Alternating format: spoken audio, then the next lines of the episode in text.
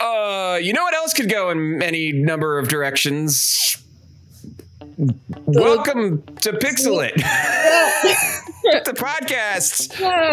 It's we're here. Hey, everybody.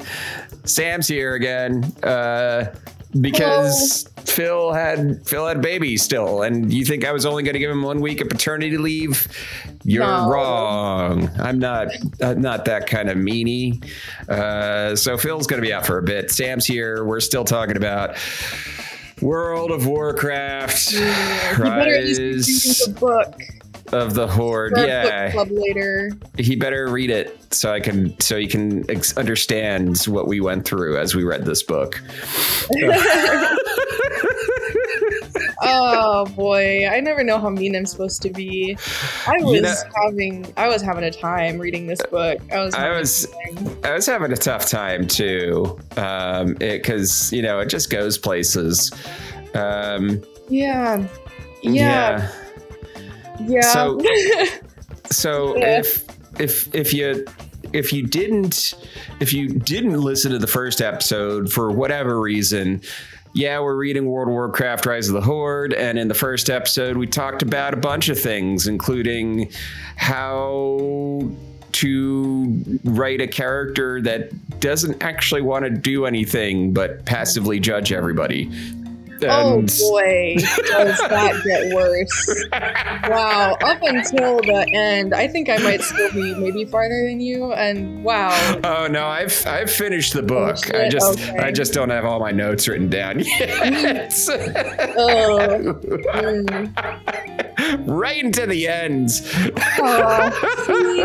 I feel like there was this little benefit of the doubt voice in my head while I was reading it that was like, we can all use stories about normal people who do horrible things, who people who consider themselves to be fine, like they're just taking care of their friends and family. They're just they get swept along into these horrible atrocities. Like, we have a need for those stories, but I really had to keep in mind I had to keep that in mind the whole time while trying to empathize with Durotan as the main character, because boy, he is all talk. And this might be a hot take, but Durotan still would have been tried at Nuremberg. He's a bad person. He's a bad person. Still, it still would have been on trial. It's like following this character around who is just constantly thinking, I don't know about this. I don't know about this. I feel really bad. I feel bad about what's happening here. But he's not just watching from the sidelines. He's participating. He's carrying his hammer into pockets of civilians, smashing heads in while going, oh man, this isn't right at all. I feel terrible about this. Most of the time. Sometimes I get a little excited though. You do sometimes get a little excited. So we left off chapter 7. In chapter 7, they basically what happened here in chapter 7? Drek'thar then manages to gaslight Durotan into believing that the night he stayed with Yorks was a bad thing. All right, we're in chapter 8 now. Yes. Thrall writes something at the beginning of chapter 8, which is very much along the lines of Thrall's version of the I Have a Dream speech to open the chapter. Very awkward. And then we get an orc training for war montage. Yeah. Also, Thrall should be in heavy disavowal territory. All of his letters should be, I aspire to do everything that my dad could not do and did not have the courage to do. But all of his letters are golly, I hope I someday grow up to be so brave like my dad. What are you talking about? He's like those people who are like, you know, you shouldn't judge Christopher Columbus for his decisions. Like, you're taking the wrong lesson from this. Oh, my dad was brave for thinking bad thoughts while he killed civilians. He's a brave boy. Draka, who is Mrs. I have a bad feeling about this, but what are you going to do? Draka is Durotan's wife, and she's like, it's a bummer that we're not leaving in peaceful times, but what are you going to do about it? She has an even worse feeling than her husband, but she's a woman. She's a woman. It doesn't really matter what she thinks.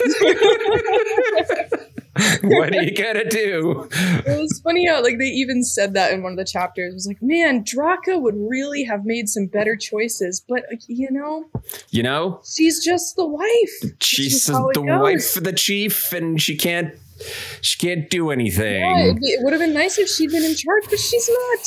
So she doesn't have it.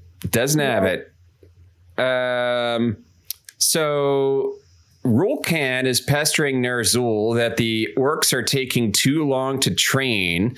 And she also hints that there are other types of magic, and there is a force out there that may be ready to take them under their wing. Oh, ho, I wonder who that is.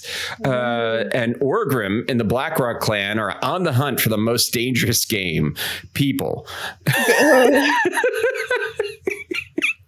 And he has misgivings. So Orgrim has like on a sliding scale of like, I feel bad about this. Like Draka feels the worst, and then Durotan, and Orgrim has misgivings, but he's still going to crack somebody's head in with the doom hammer, you know, given the chance. I feel like, if 10 is feeling bad enough to do anything differently, I'd maybe put Draka at like a 6.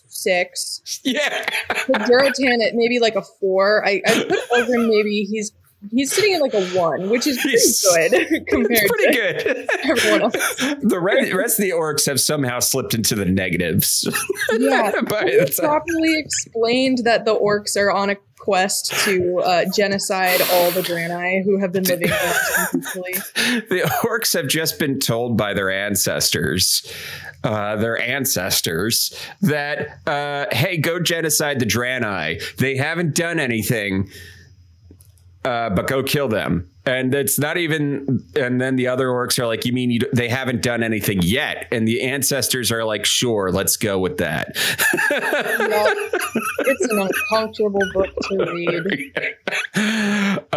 So the Blackrock clan just murders the shit out of a Draenei hunting party that was just minding their own business. And then Orgrim tastes their blood and thinks it's very sweet.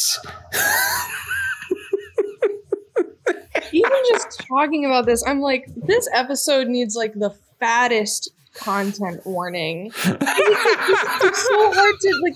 These are sensitive topics that have real world parallels, and it's very hard to talk about them sensitively when the book just kind of goes for it. It goes for it so hard.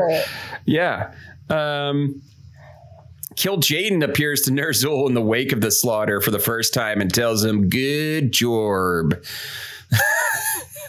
And we get to chapter 9, and Thrall recants out how everyone in the future is really bummed out by the past because they went and committed some war crimes. Yeah. And now the Draenei don't like them anymore. Yeah, for good reason. Restalan tells Velen that there's been another attack, and Velen is like, yeah, saw that one. Yeah. It sucks, right? I know everything. Velen, the most worthless prophet ever. Yeah. Meanwhile, Kure seems to be dying, so I guess using the spaceship is out. Velen says he's going to the spaceship, but it's that's the mountain. The orcs' mountain is also a spaceship. to check on Kure, which may antagonize the orcs, but he doesn't care. He needs to do it because he was told to make allies with our species. And I was like, hold up. You've been here for 200 fucking years, Velen, and you didn't like make allies with the orcs over that time. You just like were over there in the shadows. Not victim blaming at all, but you could have been a little bit faster.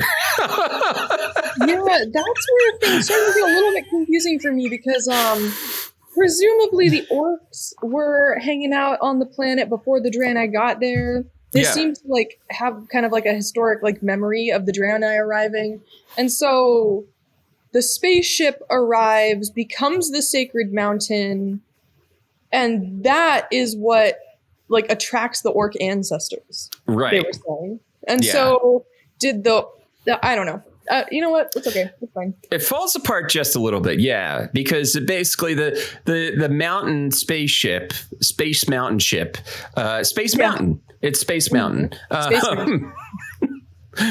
Attracts the ancestors because they really love roller coasters.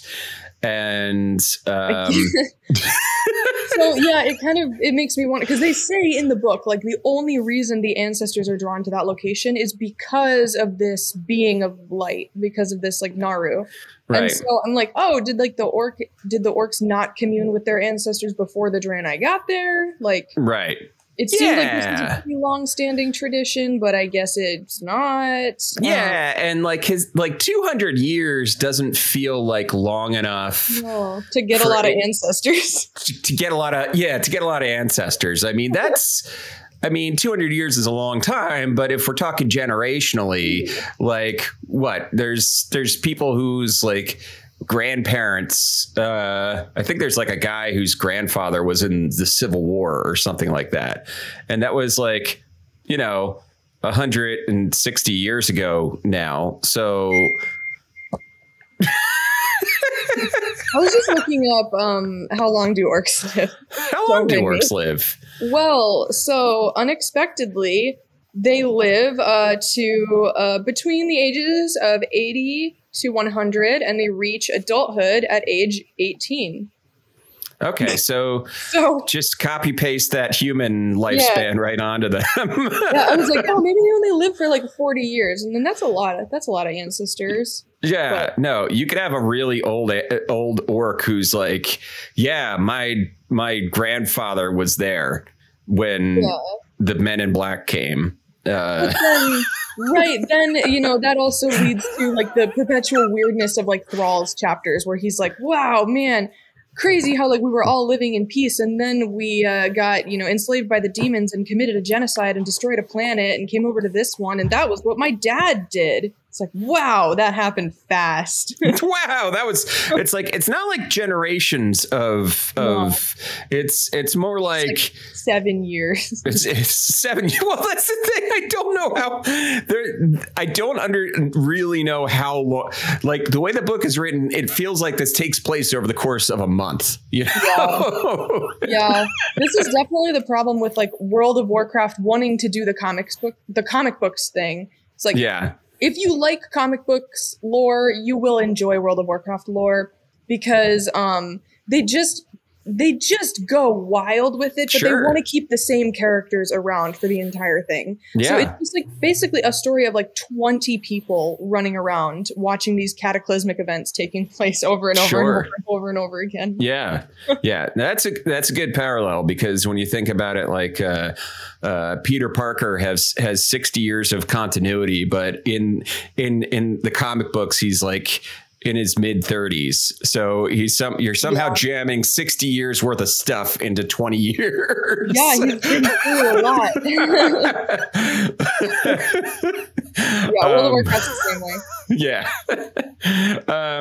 So continuing on,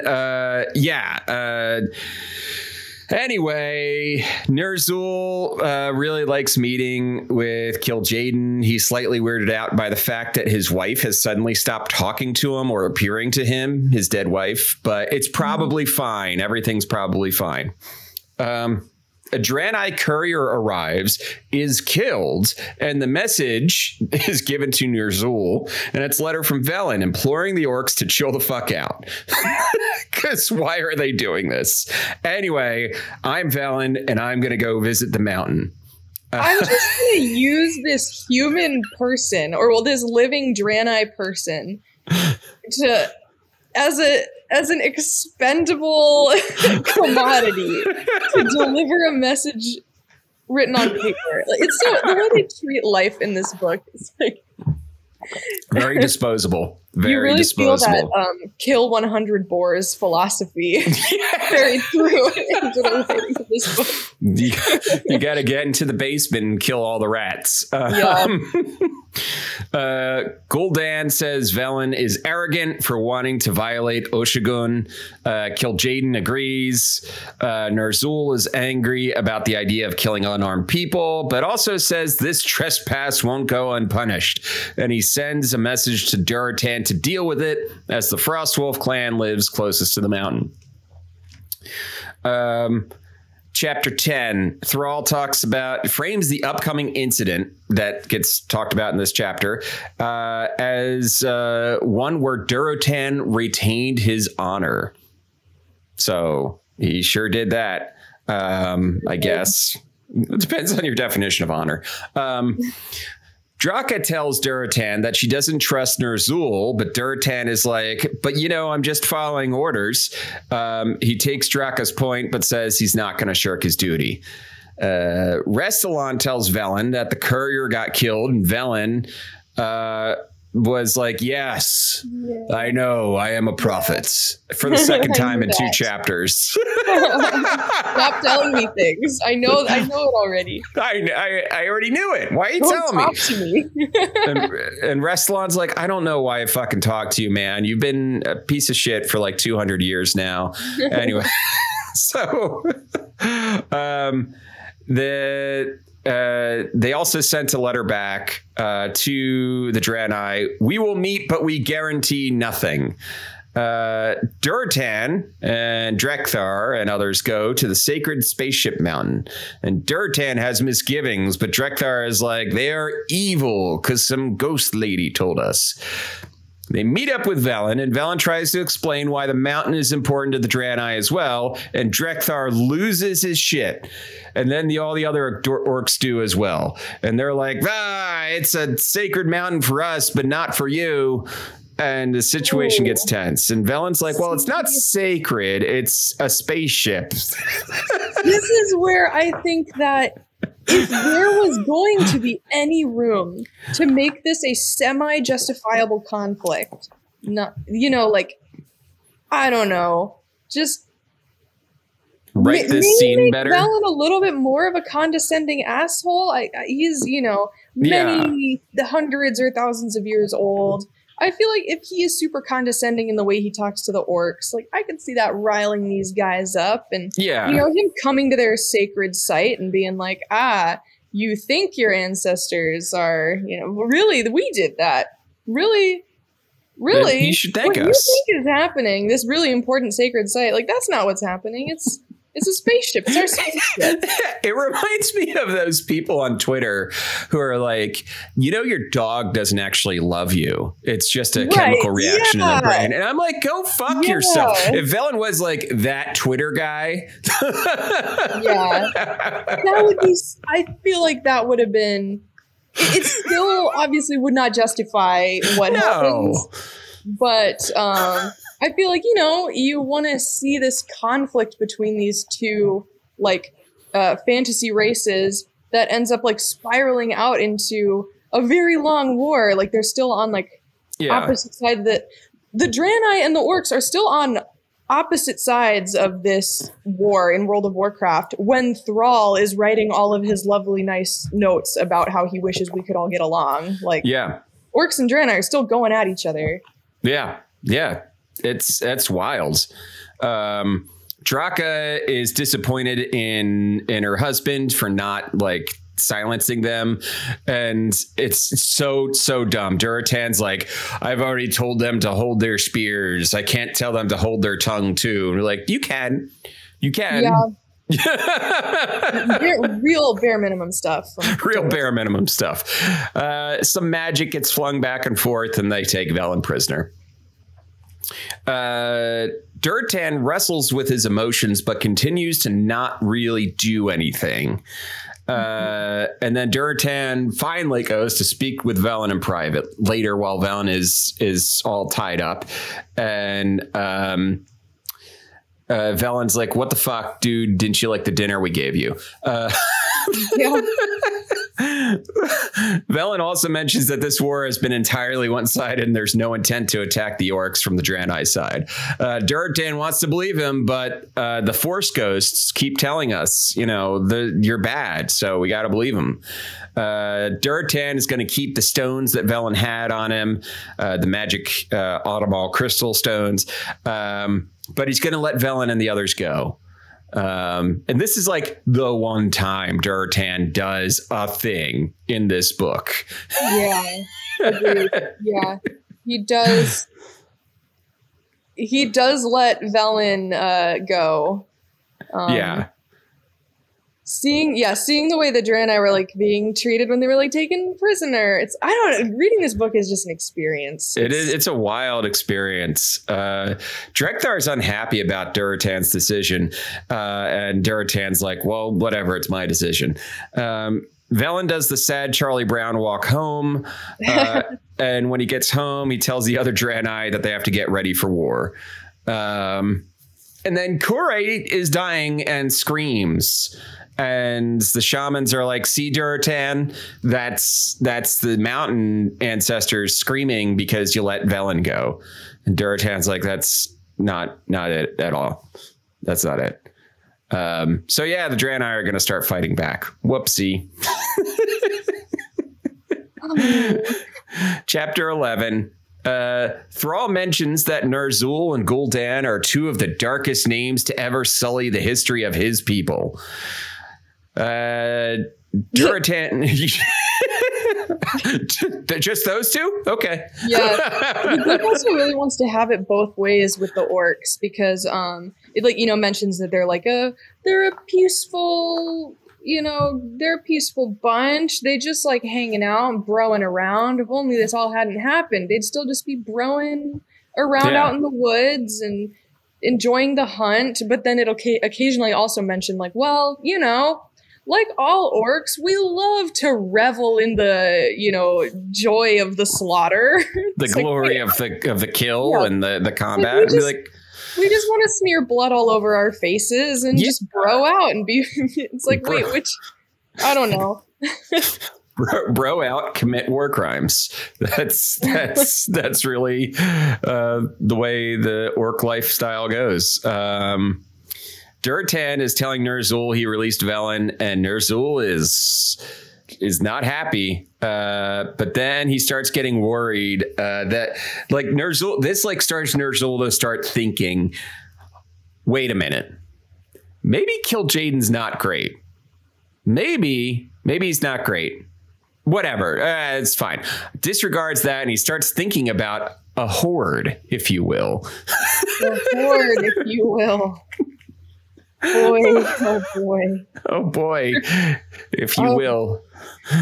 A big gathering of orcs or a horde, if you will. If you will. Durotan gives Ner'zhul the stones, and Ner'zhul has begun to doubt Gul'dan's motives. Later, Ner'zhul presents the stones to Kil'jaeden, and Kil'jaeden is upset that they let Velen go, but he's fine now that he has the stones. That kind of softens the blow a little bit. Even later, Ner'zhul gets a letter from a clan that they have successfully slaughtered a Draenei town, murdering every man, woman, and child while they slept. And the orcs danced with blood on their faces and reveled. And they ate their fill, and it was good. It was good, and the orcs were happy because that's what they do, baby. Ner'zhul decides, all right, I'm going to go to the mountain and talk to the ancestors myself. And when he gets there, oh boy, are the ancestors mad. Yeah. Whoops, you were never talking to the ancestors before, Ner'zhul. I mean, you were at one point, but that's, uh-oh. Oh, no. They're like, you idiot. That wasn't us. We didn't tell you that. He's like, what can I do? And then they're like, nothing. You're too fucking dumb to do anything about it. Bro. You got catfished. His wife is like, what the fuck, man? He doesn't even look like me. It's like, got catfished on Ghost Tinder. But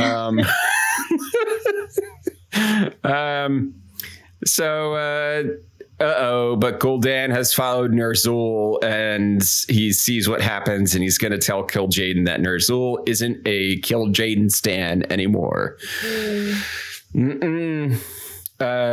Chapter 12 opens with another Thrall segment where he goes, sometimes the wise man is a fool. Thanks, Thrall. Yep. Good input, Thrall. On the way back home, Kil'jaeden appears before Ner'zhul.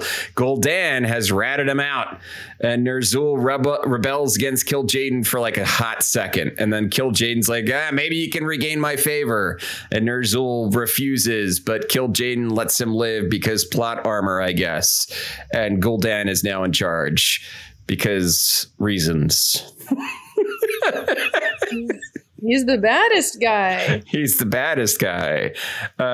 Meanwhile, the Frostwolves get fucked up by a Draenei party because the Draenei are fighting back now. The shamans have been cut off from their magic. Durotan nearly dies, but Restalan recognizes him and tells him that tells the Draenei to fall back, and then tells Durotan, now we're even, because Durotan had let Velen go. Mm-hmm.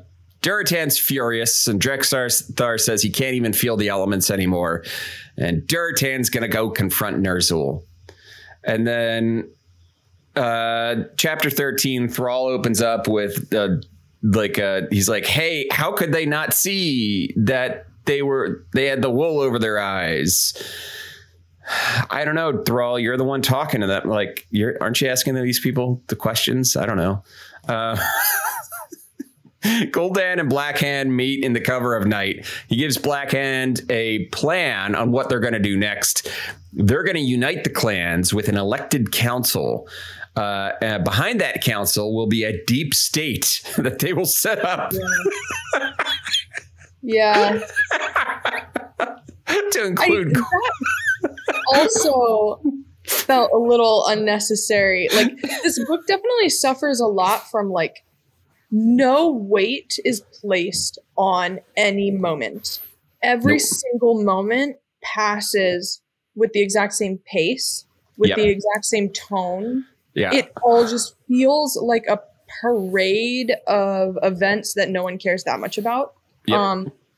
And man, if they just like sliced out some of these bits, take out the Shadow Council, take out everything that Thrall has ever said, and like just really focus on some of these moments, so I don't just feel like I'm reading one of my history textbooks. Right. It's like, yeah, that's a scene that happened. All right, there we go. And yeah, the Shadow Council is like, why do we need the Shadow Council? The orcs seem pretty in on this without an extra layer.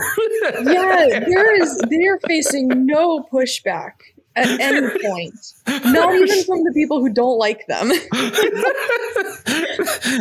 The people who don't like them are not even making an effort. No. Come on, no. Yeah, I don't know what they're so worried about. It's like, these two guys are not that excited about what we're doing, but they're still gonna charge into battle with. Yeah, they're still gonna do it.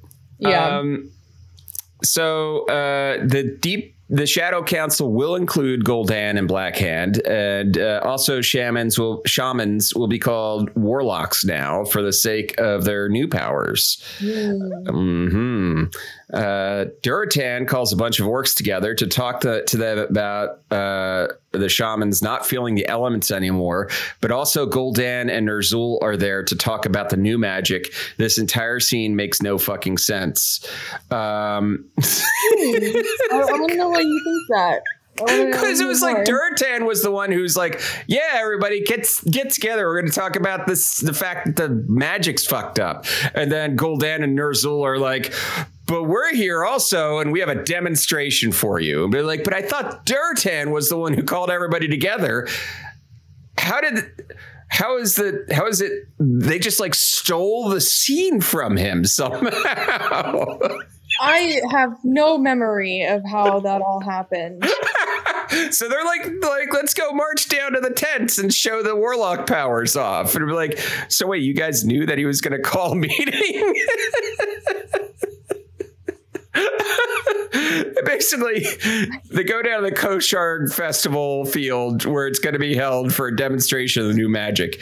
After Durotan's like, we got no magic. And the Blackrock warlocks are there and they use their new magic. They commit a war crime by using magic on a bunch of Draenei prisoners. Real bad magic, just straight up torture magic. Yeah, torture magic. They got like 7 little demons, and the little demons suck life out of them. Durotan is having more thoughts about, hey, this is bad, but, you know, isn't going to do anything. He needs more info. Yeah, he's going to wait and see. He's going to wait and see. Like, I'm going to keep my eye on this.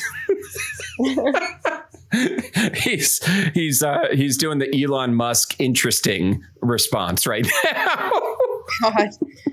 I think that moments like this in the lore do kind of show up what I like about like World of Warcraft. Like I think it's cool that you have all these different character classes. Obviously shamans are one of them. Obviously warlocks are one of them. And hearing a little bit more about how all of these different character classes came to be and like the implications of their magic, like I love the color that adds to the world. Yeah Color's always good. There's a party that night, and Durotan forbids the Frostwolf clan from taking part. Drek'thar begs Durotan to use the new toys, and Orgrim is like, hey, maybe it'll help us win. And Draka's like, the new magic is super weird and I don't like it.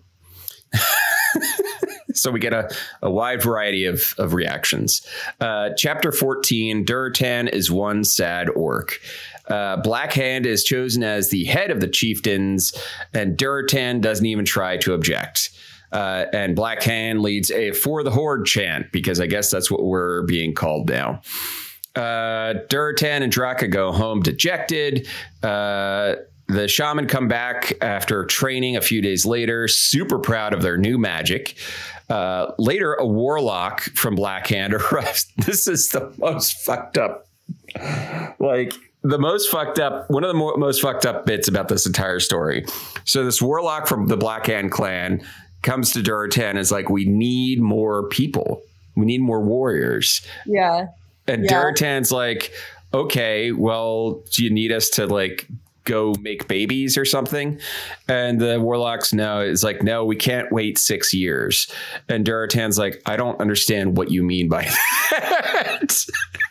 And the warlock, Kirkool, is like, no, we're going to take your kids and we're going to age them up to adulthood. So see that 6-year-old right there? Bam. We're gonna make that 6-year-old an adult. And Durotan's like, what? What? Durotan grabs Kirkool and orders him to get the fuck out of there. But not before Kirkool goes and grabs a bunch of the kids together and ages them up to adulthood, and they're crying in pain, and when they're all done, they're just a bunch of 18-year-olds sitting there and crying like children, because they're still children brained. They're just in adult bodies now.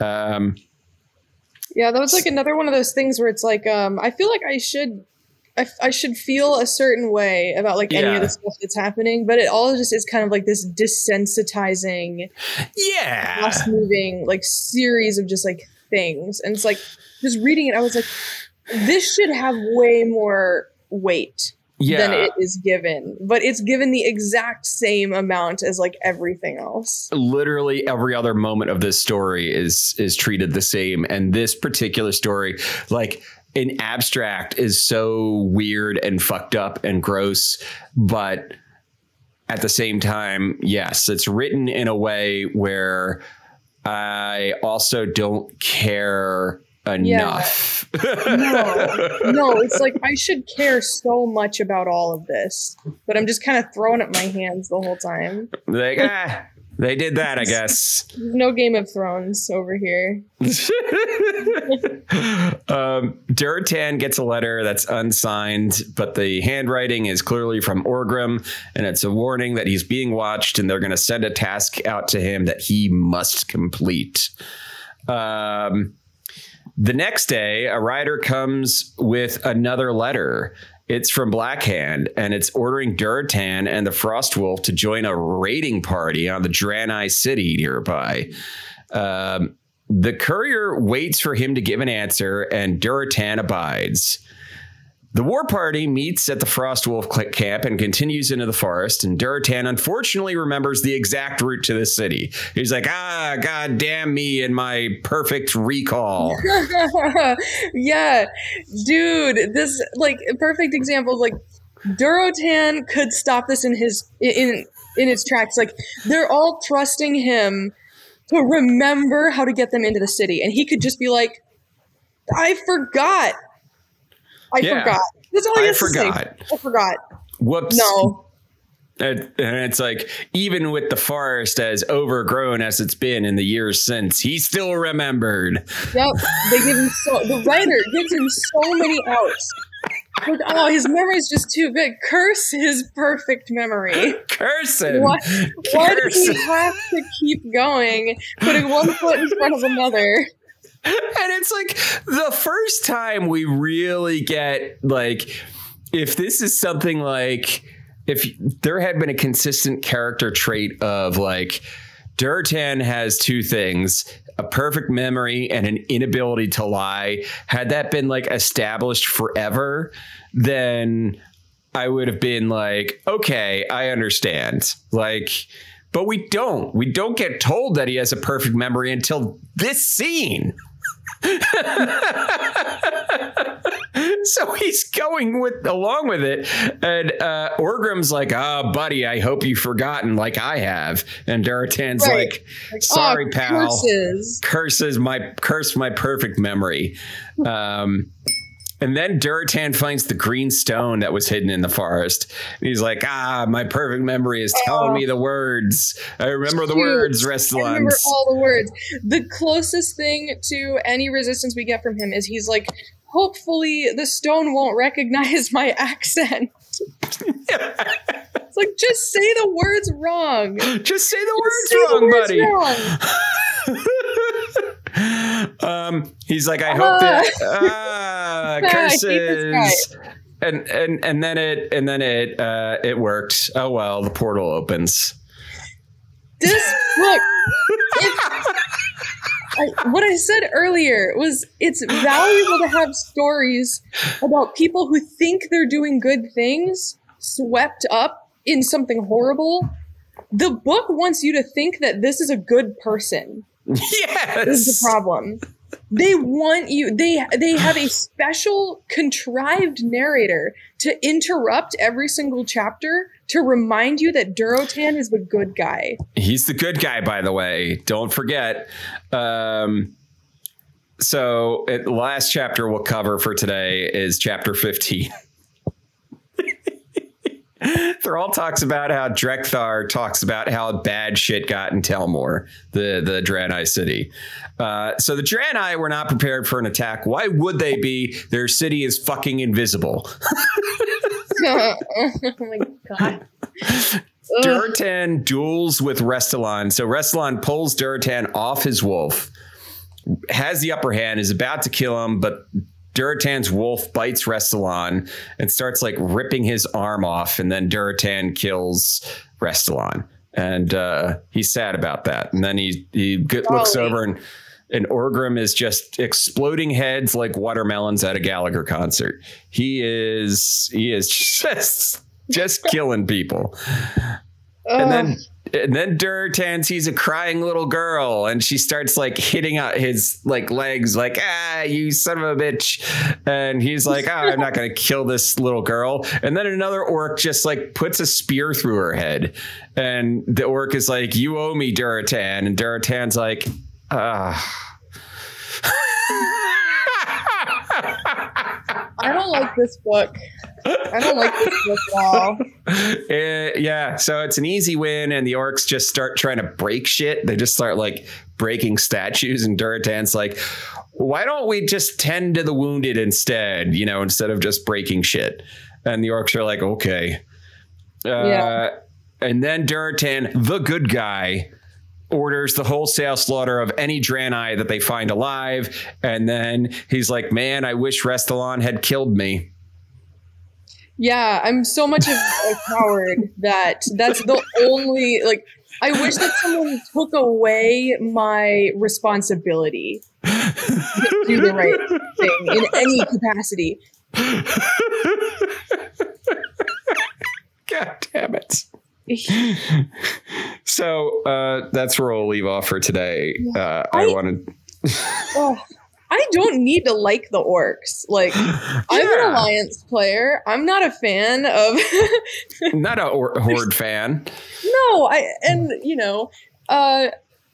don't need to love the orcs or think that they're doing good things to enjoy playing the game, to even enjoy playing like, as, you know, any one of the like horde characters. Like, I don't need to think that they are the bestest guys. Like, right. In the original Warcraft, the orcs just liked to murder some humans. Yeah. They just enjoyed it. They thought it was fun. Yeah. You can't keep that energy, but then try to get me to be sympathetic toward them. Right. Just let me think that they're a bunch of assholes. Right. And I'm like, no, they're not bad. The only people who are bad are the Sargeras corrupted people, which the orcs are. But don't wait. No, not like that. Yeah. Yeah. Like, how far back do you have to pull it to be like, you know, Kil'jaeden is actually sympathetic? Oh, man. Yeah. Yeah, like, you can always fall back on like, oh, well, the orcs got tricked. Like, they wouldn't have been doing any of this if they hadn't been tricked. But I don't know. I feel like this book could have brought me along. Right. Rather than dragging me kicking and screaming through this narrative. Yeah. Yeah. Had it, and like, if it was thoroughly from the orcs' point of view too, and there was a better job of the trickery not being so transparent, I think it would have made more like, oh, like that would have been like a stunning turn 2/3 of the way through, where it's like, oh my, like where they all have like the, oh, are we the baddies moment, whereas instead of Durotan being like, oh, are we the baddies right off the bat, but then never fucking doing anything about it. Yeah, I imagine, you know, some of the challenge of like, most of the people who are going to read this book are probably already familiar with what happens. Like, we know that the orcs make it to Azeroth. We know that Velen survives because he is an NPC in World of Warcraft. Like, all of these things that we know, that like the orcs were tricked by Kil'jaeden. We know these things. And so it almost feels like this book is constructed with that knowledge, almost as a way to totally forego the concept of structure. Right. I agree with you. Like, if we'd been reading this book and we didn't find out that Kil'jaeden existed until the 70% mark, that would have been wild. Right. But no, we just read the entire thing with the orcs occasionally interjecting, we're being goobers. I think we're being duped. Yeah. Oh, and well. You just read it, and the entire time you're just in the mindset of like, why the fuck is this happening? Why is this happening? What are we doing here? What are we doing here? Yeah. What's going on? So that's part two of this book. It's in terms of my personal estimation, and amongst all the books that we've read, I mean, I've finished it, and we'll get into it more when we wrap up in part three. But it like started mid, like most books kind of like start in that vague middle area of the list. You know, there's just a big cluster of books, and it's slowly like it. After I finished reading it, it just plummeted right out of that mid. It's in the bottom of the list now. Not the worst book, but it's in that bottom section of the list. Because there's been some worse stuff that we've read. That ironically were better structured, just worse in terms of like just bad stories. Yeah, so I don't know. Maybe one day we'll get into that. We'll do that. But yeah, who knows? Like this could, in some ways, just be a flaw in trying to translate Warcraft lore into a book, because it is like comics. Like part of the joy of reading comics is experiencing this really phenomenal artwork and interacting with like, the expressions and the physicality. Sure. And same with Warcraft, like. When you're playing World of Warcraft, experiencing the lore as like little tidbits, you just get dropped these little like just nuggets of like, wait, whoa, you guys did what? Okay, anyway, I'm gonna go do this quest. Like, oh, hang on, this happened when? But when you're just reading it in book form, you just get the full exposure to how bonkers Warcraft lore is. Absolutely bonkers. And so this some of this story is, did you watch the Warcraft movie? I have not, but of course I did. Of course you did. Of course I did. Yeah, that's actually like not canon. The Warcraft movie. Yeah. But I feel like didn't the Warcraft movie pull from some of this time period? It did. Yeah. A good example is Orgrim. Orgrim in the Warcraft movie is Thrall's like second in command. He's like a Frostwolf. Oh, gotcha. Yeah, so it's like they stuff gets changed. Shuffled stuff around a little bit. As long as we didn't try to keep track of all this. Oh God. Yeah, no, I get it. We're also reading recording some episodes for a Warhammer. A Warhammer 40K book, which is basically like Warhammer is like Warcraft is like Warhammer stuff, just like diluted a little bit. It's like a lot of the same vibes, but just like, you know, it's Warhammer 40K is there's just so too much. I've read 3 Warhammer 40K books at this point, and I still have no idea half the shit that's happening in this universe. I keep thinking, like, who's listening to this podcast and like, are you following along? I'm sorry, no. It's hard. There's a lot. There's a lot going on. All right. Well. Okay. That's the book. So we always get into one segment at the end, and I have a feeling I know your answer. Yeah. But I'm going to ask you, what are you playing? The answer is the same, and it's HotS. You're getting in that HotS. I just play HotS. I really like Heroes of the Storm. Everyone should go download it. Try to convince Microsoft, Blizzard, Activision, whoever owns who anymore. Try to convince them to not turn the servers down, because I'll miss it. Yeah. Well, if as of recording, the FTC has filed another thing to stop that merger. By the time this episode goes live, I'm sure we'll have known the answer for a bit. But yeah, true. And if you want more, like interactions with the weirdness that is Warcraft, HotS has you covered. There's a lot of orcs. a lot of orcs. Committing violence. Yeah, they do that. They're good at that. So I started playing the Lies of P, which is the Pinocchio themed Souls-like game. Okay, it's interesting. It's also a little weird in that you can tell that it's like not a ton of budget was necessarily spent on translation. Like the translation's fine, but then like when you open up the game, it says now shader loading, and I was like, all right, well, that doesn't sound right to my ear. Maybe shader now loading would work, but now shader loading, just little stuff like that is just everywhere in the game. But yeah, it's also, I like it, but it's also not quite linear. It's too linear for me for a Souls-like. So The Lies of P is exactly what I would call like a grimdark Pinocchio. It is. Yeah, it's pretty much that. It's set in the Belle Epoque era, which is like Moulin Rouge-y type. It's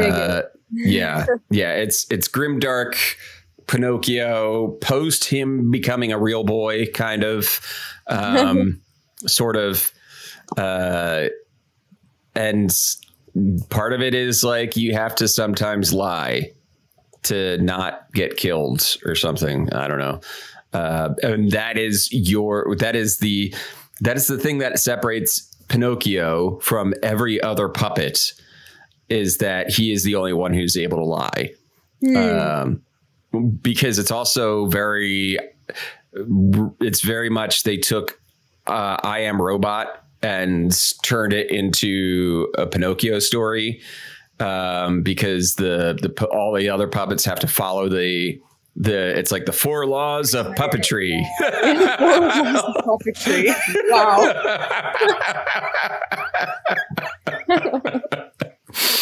Oh God. Well, this sounds cool. I'll have to check that out. Who am I kidding? I only play Heroes of the Storm. Who are you kidding? You know, exactly. You might even, I have a feeling like next time it's going to be like, you're like, yeah, actually I installed Warcraft 3 and I'm playing Dota 1.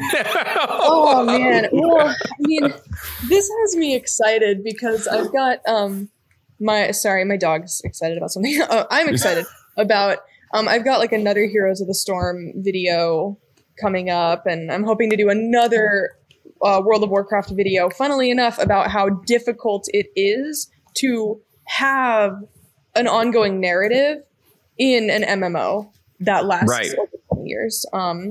This has been a very like exhilarating little part of my research. Is reading. You know, it's funny is also, by the way, I'll see like these lists of people recommending Warcraft books, and we're like, yeah, go read these Warcraft books. And I was like, I haven't seen this book appear on those lists. There are definitely some good stories in the Warcraft universe. Yeah. And probably something things that are more focused. Yeah. Well, yeah, I don't know that this one would have translated very well. Yeah. No matter what. Probably just shouldn't have been adapted. Fanfic writers, give it a try. Send it over. Come on, fanfic. That's something that Phil and I have always talked about doing, is if we ever got to a point where we did 2 episodes a week, we would do an episode on Wednesday. And that is like our regular stuff. And then Friday would be Fanfic Friday. That would be awesome. That would be so fun. And we would just pick a fanfic story that's like an adaptation of a game, a fanfic about a game or whatever, and just talk about it. Yeah, straight up. Like there are just some like real big brain fanfic writers. I've read some phenomenal fanfic. I bet. I would love to I would love to go down that path and see what happens. So Sam, do you have anything to plug before we go, other than, you know, go watch your YouTube? You have chilling. Yeah. You have a great YouTube. It's over there. It's being awesome. If you want to check out my work on YouTube, you can find me under the channel name Afterthoughts. I've got a lot of stuff on games, got a lot of stuff on storytelling. Love both. So yeah, thanks for having me on to marry those two interests. Yeah, no, anytime. Thank you for being on. And we got one more episode with you before you go. Thank you guys so much for listening. You can check out Sam's work on the YouTube channel Afterthoughts. She does amazing work there. I want to give a special shout out to the patrons at the Geek Scholar level: Friendly Friend, Jesus Loves You, and Ruthless Mutter. Thank you so much for being our $10 patrons. Your support means the world to us. You can find us on Twitter, you can find us on Facebook, you can find us on Instagram, you can find us on Blue Sky at Pixelit Pod. Just put the name in there and you should be able to find us. Don't forget to like, comment, subscribe, rate us 5 stars, all that fun stuff. Thank you so much for listening, and have a good evening.